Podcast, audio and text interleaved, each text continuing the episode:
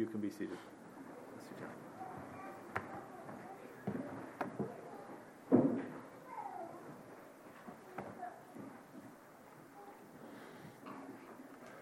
Well, good morning. Welcome to everyone. Glad to see you here this morning. I want to continue this morning with the subject that I started three weeks ago, and that of following the progression that God had God's plan for his people throughout the Bible, throughout the Old and New Testament, and even into today. And the goal is to see that although God's plan had different phases for different times in history, that God himself remains the same God through all of it. The title last time was Salt or Separation, asking a question, and the uh, taken from Matthew chapter 5 verse 13 where we're called to be salt and also 2 Corinthians 6:17 we're called to be separated. And uh, I asked, do these two concepts work together? Do they um, conflict with each other? And we looked at that some. Salt and separation are both used as a means of preservation, and the idea of preservation um, for God's people through the ages, but they do so in very different ways. Uh, separation uh, preserves by isolation and avoidance with any outside contact or contamination, but salt actually changes the food from within in order to prevent decay.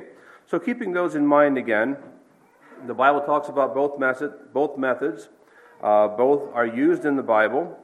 And in the Old Testament, primarily by separation, and Jesus' method in the New Testament was centered more around being the salt and light to those around us.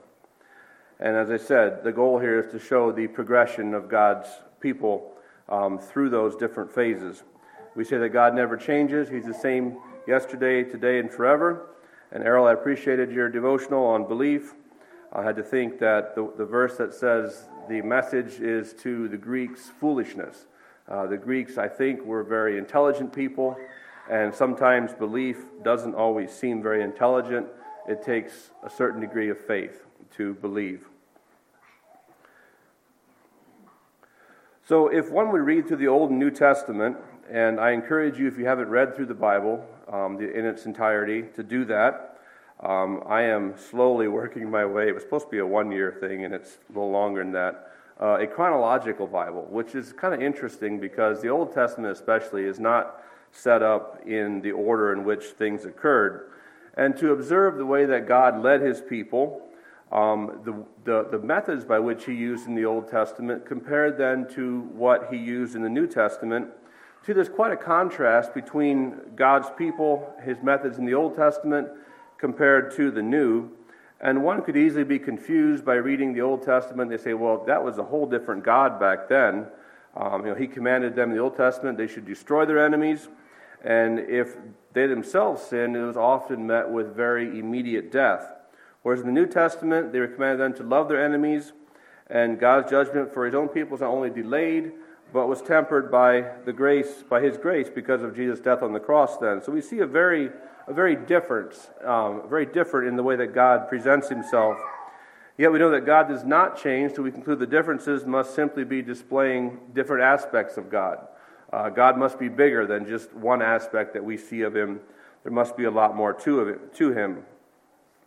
So, God is, I believe, through the Bible, beginning in the Old Testament, revealing himself in a progressive way to mankind. Beginning in the Old Testament, he establishes a foundation of law and order, of holiness, um, a black and white difference between himself and the many false gods worshipped by other nations around him. And he is separating his chosen people in the Old Testament to show the world around them that, their God is different. Um, their God is not the same. He is stronger, he is mightier, he is more powerful than the false gods around them.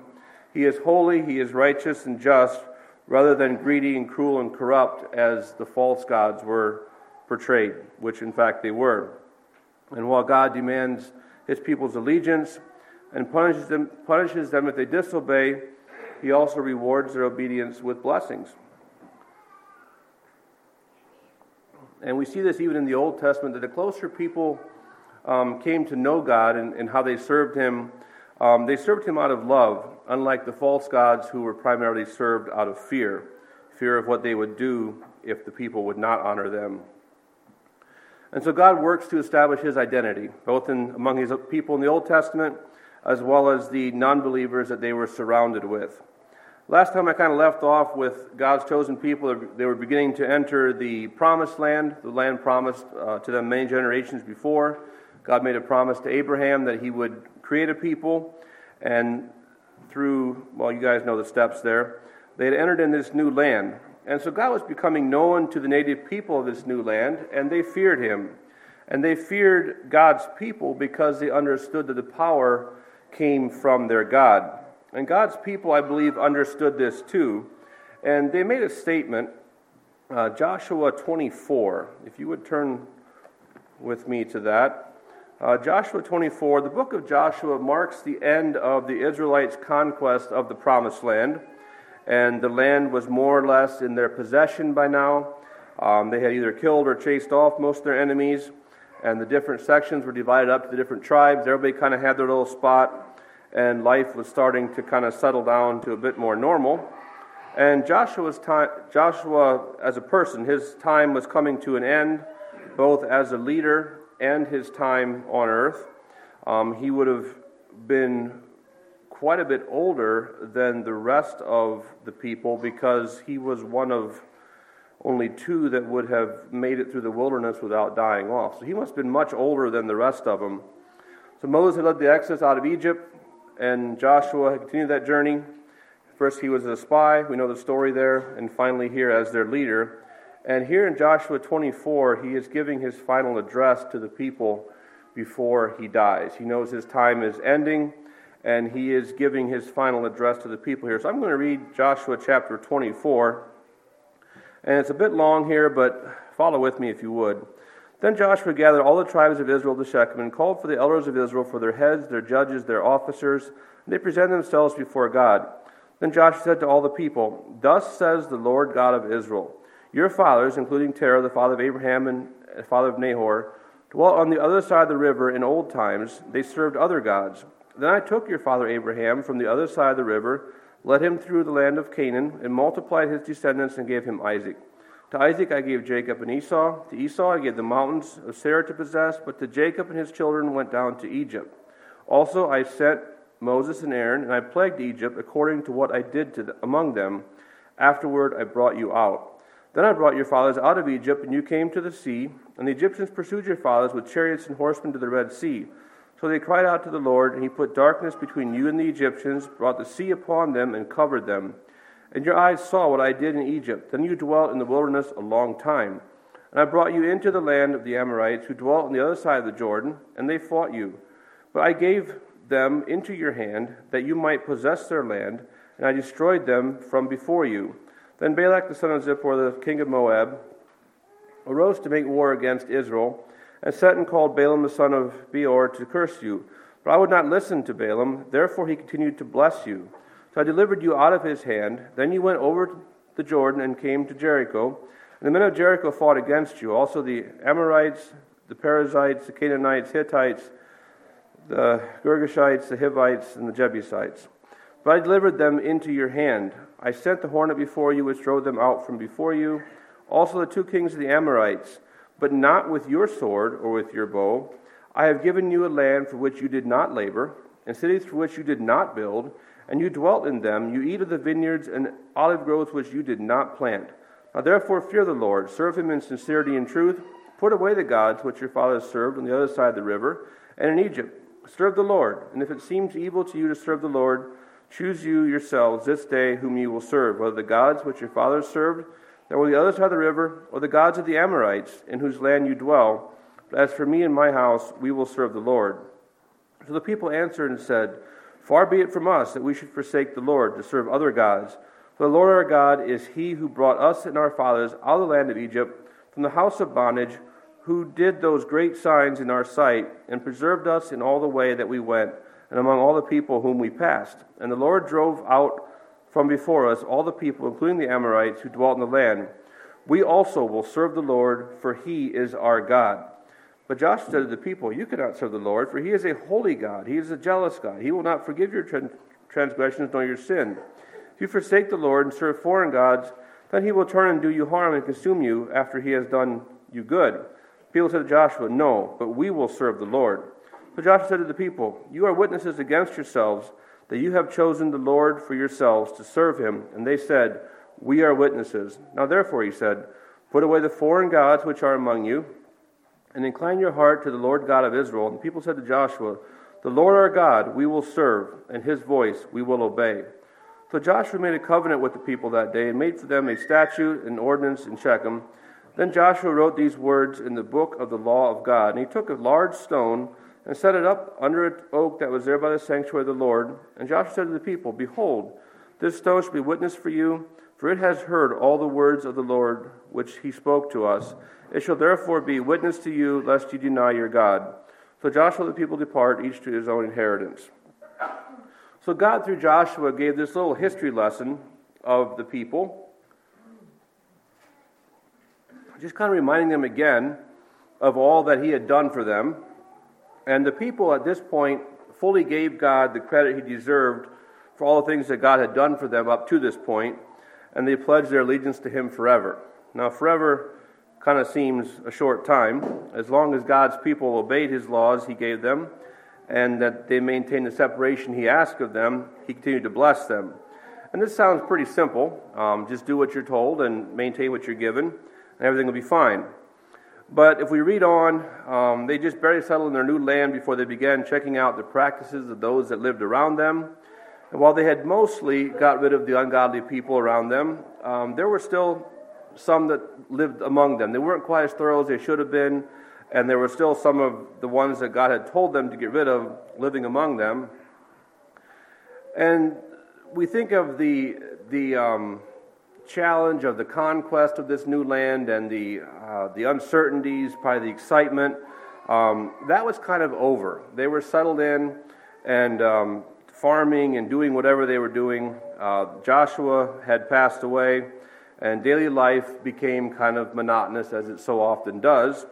And they became bored and careless in their daily lives. They intermarried with the leftovers of the heathen people of the land who then brought their heathen gods with them, and this confused and polluted the worship of the one true God. And as individuals and then as a whole, they fell away from God, drawn by this new and the different they saw around them.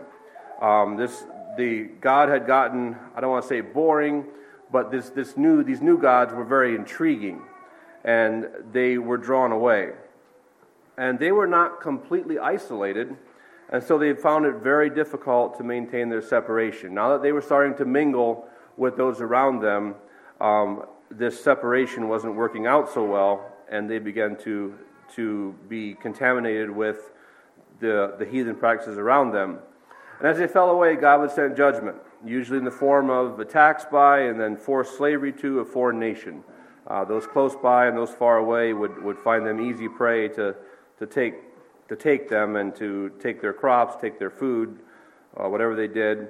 Then they would uh, repent. They would tell God they were sorry, uh, that they knew they did wrong, and God would send someone to deliver them. Then they would forget again. The cycle would go on and on.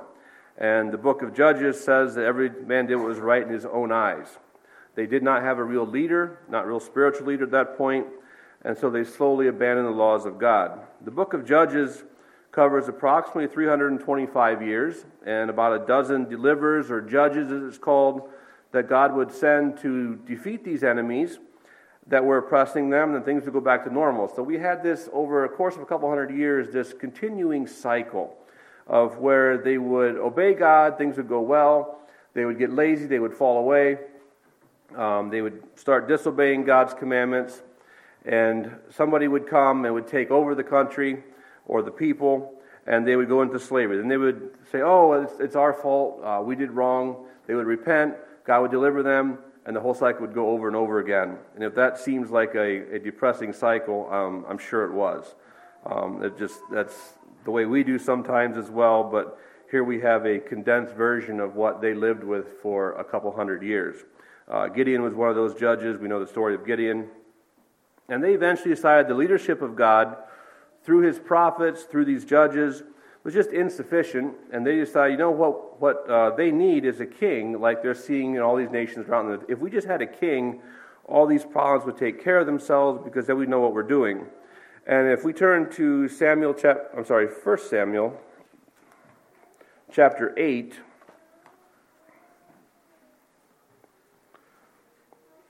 They're asking for a king. And again, I'm going to read this here, uh, 1 Samuel chapter 8. Now it came to pass when Samuel was old that he made his sons judges over Israel. The names of his firstborn was Joel, the name of his second, um, Abijah. They were judges in Beersheba, but his sons did not walk in his ways. They turned aside after dishonest gain, took bribes, and perverted justice. Then all the elders of Israel gathered together and came to Samuel at Ramah and said to him, Look, you are old, and your sons do not walk in your ways. Now make us a king to judge us like all the nations around us. But the thing displeased Samuel when they said, Give us a king to judge us. So Samuel prayed to the Lord, and the Lord said to Samuel, Heed the voice of the people and all that they say to you, for they have not rejected you, but they have rejected me, that I should not reign over them, according to all the works which they have done since the day I brought them out of Egypt, even to this day, with which they have forsaken me and served other gods. So they are doing so to you also. Now therefore, heed their voice. However, you shall solemnly forewarn them and show them the behavior of the king who will reign over them. So Samuel took all the words of the Lord to the people who asked him for a king and he said, This will be the behavior of the king who will reign over you. He will take your sons, appoint them for his own chariots, and to be his horsemen, and some will run before his chariots.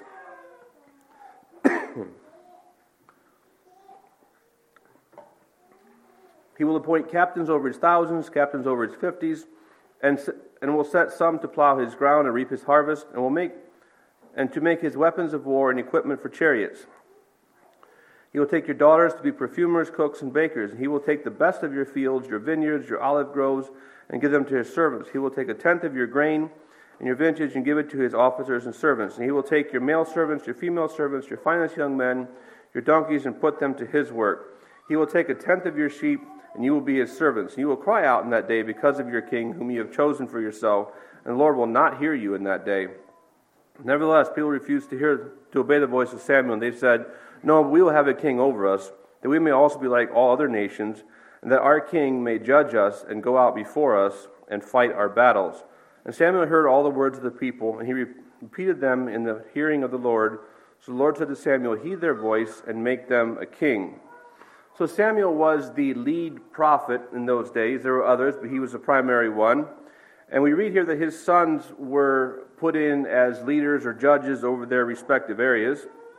And we also know that although Samuel was one of Israel's better prophets, his sons did not share his godly ways. Um, interesting enough, I think that's what happened to Eli as well when Samuel was put in as prophet. Eli's sons were the, did not share Eli's ways. Now, here Samuel, unfortunately, is repeating that same cycle. And unfortunately, because of his son's corruption, and probably those before them, they tainted the view of people's view of godly leadership, and I think it, that contributed to the people's desire for a king. They said, you know what, this is not working. We want something different. And too often, corrupt leaders serving in the name of God not only give themselves a bad name, but they cloud the image of God for those under them as well. So God consoles Samuel in verse 7 that it was in fact God's leadership that they were rejecting, not Samuel's, although it was both. And whereas God used to lead them into battle, now in verse 19, they want an earthly king to lead them into battle. So all those battles they fought, um, where God fought for them, delivered them, they've forgotten that, and they say, no, no, we want a man to lead us into battle, not God. And, you know, one can't help but wonder if Samuel's son's behavior was the final straw that kind of broke the people's trust in godly leadership here, and now they wanted um, to be like those around them. They lost the, they lost the, um, the wonder, I guess, of, of God's leadership, and they were looking for man instead now. And so began a long string of kings. Uh, we won't go through all those. Some were good, some were bad. And while some followed the ways of God, uh, many fulfilled Samuel's, he gave kind of a, a dim view of, of what a king would do here. And many followed what Samuel had predicted here in oppression, taxation, and just uh, general unpleasantness for those under them. And such is the way of earthly leaders who are given too much authority and not enough accountability. Kings in those days answered to no one, and they did pretty much what they wanted to do. um, until someone killed them and started over again. But anyway, that was, I can't imagine living in a time like that. And through it all, the people continued to struggle with idol worship. And finally, God, uh, through multiple prophets, warned them that there'd be a judgment coming more than what they'd ever experienced before. And we know the story. They were, uh, Babylon came, conquered them. They were exiled to Babylon. And that exile, I believe, broke the nation of Israel. Um, as the, what they had become, uh, being carried away like that, simply broke them as a nation, almost like going back to Egypt again and being slaves. All they had achieved as a powerful nation was lost. Uh, their best people were killed or, or, or taken away. Their beautiful temple was destroyed, and their identity as a nation was lost for a time. It was also a time of purification. Interesting enough, God used this as a time of purifying his children. Um, the reason that they were taken away was because their reoccurring habit of idol worship. And now they were taken to a country, to a city that was uh, strictly devoted to idol worship.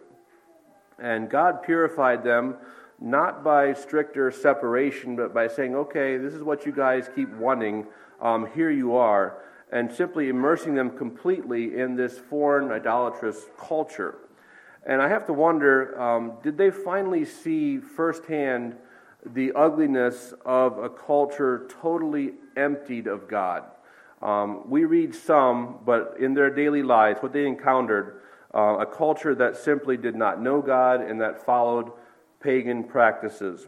Did they finally come to their senses when they realized God had actually removed his blessing from them for a time? Um, before they would, you know, get into trouble, they'd call and God would come running and save them.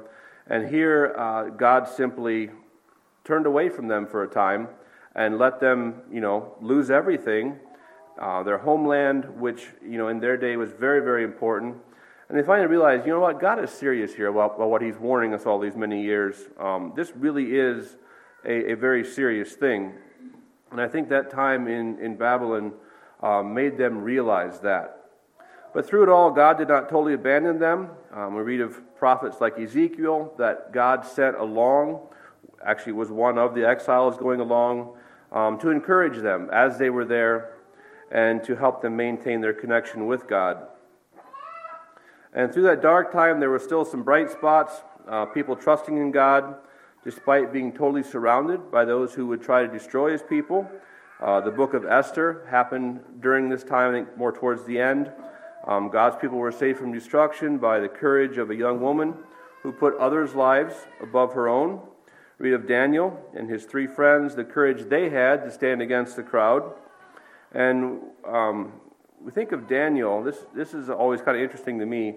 Daniel spent the majority of his adult life in service to a foreign king. And we hear today of lifetime politicians. And that brings a certain image when we talk of a lifetime politician. But that's what Daniel was. Daniel served in the presence of a king his entire life. And yet, the only fault his enemies could find in him after being a politician his whole life was that he was too dedicated to his God. and unfortunately, that is not what we often see when that happens. But Daniel, as he was guided by the wisdom of God, influenced a number of pagan kings in the ways of God. It was believed he served under four different kings. Uh, to most of them, he was either a, a wise man or an advisor. He was in a position of influence. And it's believed that when Jesus was born, the wise men who came from the east to worship the newborn Jesus may have gained their knowledge of his birth directly from the teachings of Daniel many, many generations ago, or earlier, before that. So Daniel left um, a mark in the position where he was giving, um, given to serve. He was not, he was serving in a position that many of us would shy away from um, a direct, a direct uh, advisor uh, to a foreign king. I don't know how all that worked out, but God used Daniel in those ways, um, and God was still working. He was planning. He was preparing for the future. And I think it's interesting if, in fact, that's where the wise men came from, that Daniel's influence lasted how many generations later. Anyway, after 70 years of exile, the first Jews started returning to their homeland. One of their first priorities, and this, this is interesting, um, as a religious nation, their first priority was to rebuild the temple that had been destroyed 70 plus years earlier when the Babylonians um, conquered them. And if we read the books of uh, Nehemiah, Ezra, they tell of this time of return, of rebuilding. And it was with great effort against strong opposition the temple was rebuilt. And the people rejoiced that they once again had a place um, in their homeland to worship their God outside of the pagan influences. But unfortunately, we also read this temple was nothing like the one that had been destroyed. The one Solomon had built was a very beautiful temple. Um, Ezra chapter 3, verse 12 says there was a number of the older people who would have lived in Israel, been taken to Babylon, and now came back. And they had seen the first temple before it was there and they wept with much disappointment when they saw how much smaller and uh, less elaborate this new temple was. So apparently, um, the one that was rebuilt was a lot less fancy than the one that had been destroyed. And while the younger people rejoiced, they had a temple again, the older ones said, Wow, this is just not like the good old days, you know? And I had to wonder, you know, we know these people were very prone to idol worship. And had their first temple almost been you know, too elaborate? Did it almost become a thing of worship in itself? I don't know that. Rather than the God who inhabited it. And God allow that first temple to be destroyed and a lesser one built simply to remind them that worshiping Him was more important than having a beautiful place in which to do it? I don't know. Thought that came to me. But we do know that, that after Israel returned to their land, they never fell back into idol worship. And we don't read a whole lot more of what happened during the final 500 years before the coming of Christ. Uh, the last 400 of those years were known as the silent years, when God did not speak through any more prophets. Um, prophets over the ages were rejected, they were ridiculed. Um, they had been God's messengers to his people, and most of them at some point in time faced a certain amount of opposition. The people did not want to hear what they had to say, but they were God's primary means of communicating with his people. And during those last 400 years, even those prophets fell silent. There was no, there was no more um, word from God during that time. So, what did Israel do during this time? If we look at secular history, there are some interesting events. But judging by the condition of the religious leaders in Jesus' day, I wonder if they might have exchanged their idol worship for um, a worship of the law. Uh, they, they became very religious, very devoted to the law of Moses. And by the time Jesus shows up, we know they had taken that almost to the extent of idol worship, raising the law above all else to a level, a level that God never intended it to be, I believe. They added explanations, details, applications to the point where it became almost impossible to keep the law. I think their religion became their, their new king, their new idol. The Old Testament then uh, ends with the warning of a curse in the end of Malachi. The book of Malachi recounts, kind of gives, a, again, an overview of Israel's long history of unfaithfulness to God and the punishments they deserve, but also a promise that God's plan will continue. His promise to those who remain faithful. Malachi 4 2 says, But to you who fear my name, the Sun of Righteousness shall arise with healing in his wings. So, giving a prophecy forward um, of something that's coming, something that's much more than what they had were used to at that time. And that was, I believe, the last of the hundreds of prophecies about the coming Messiah. And then into this time of spiritual darkness, uh, 400 years of spiritual darkness, a new light finally dawns. And we know the story there. Uh, this new light, very small at first, largely unnoticed except by a handful of shepherds.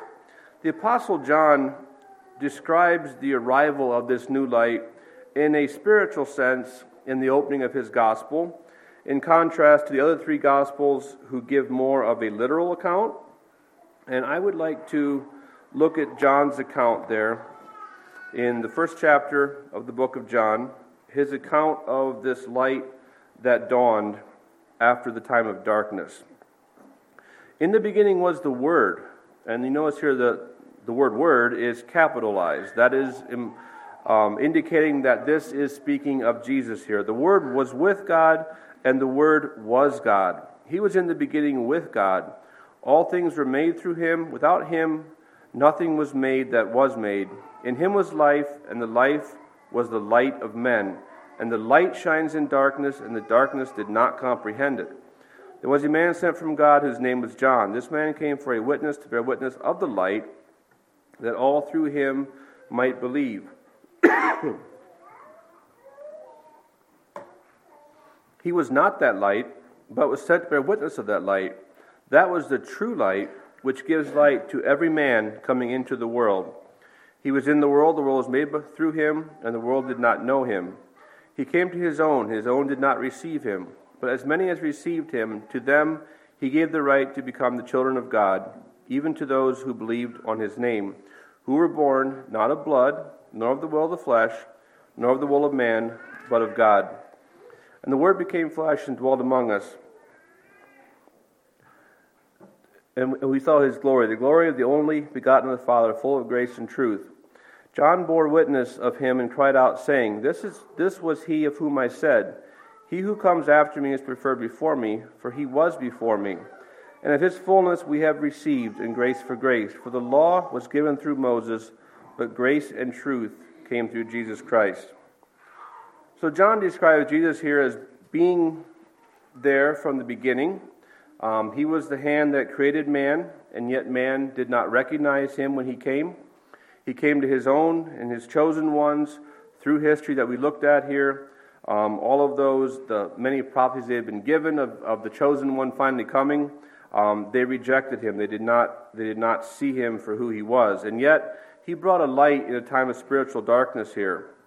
He was the light. He was the only true light, the only source from which sinful man can receive light.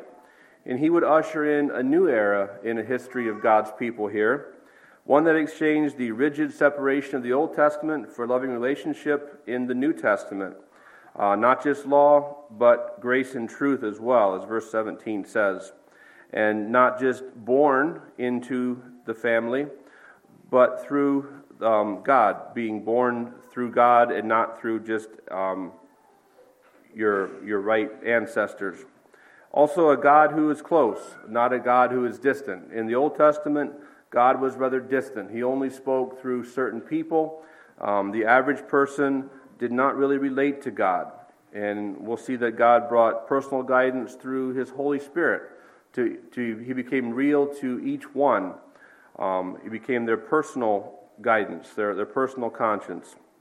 Uh, loving your neighbors as well as your enemies, and spreading the good news to all people instead of protecting it tightly within a small group of chosen people like the Old Testament did. This change would obviously take some time. It would shake the foundations of the established religion at that time. Be, it would be rejected by many and accepted by only a few, and it would be almost extinguished. This light would be almost extinguished, um, both by the religious leaders of that time and by you know those around them would try very very hard and extinguish this light but yet this light would survive and this light would, th- would thrive and this new phase of god's plan would begin and we'll look at that in a future time but we end here on a note of of kind of a, a this new phase starting here. Um, 4,000 years of oh, almost almost looked like spiritual darkness. Yes, there were light there were light spots, there were bright spots in the Old Testament, but um, a lot of a lot of um, just yeah falling away and and not a not a connection with God. And God bringing in this new phase, saying, you know, I have something better for you guys now. You learned who I was, but now I want you to know me personally. And that, I believe, is the message of the New Testament. So, with that thought, let's stand for prayer and then remain standing for a closing song.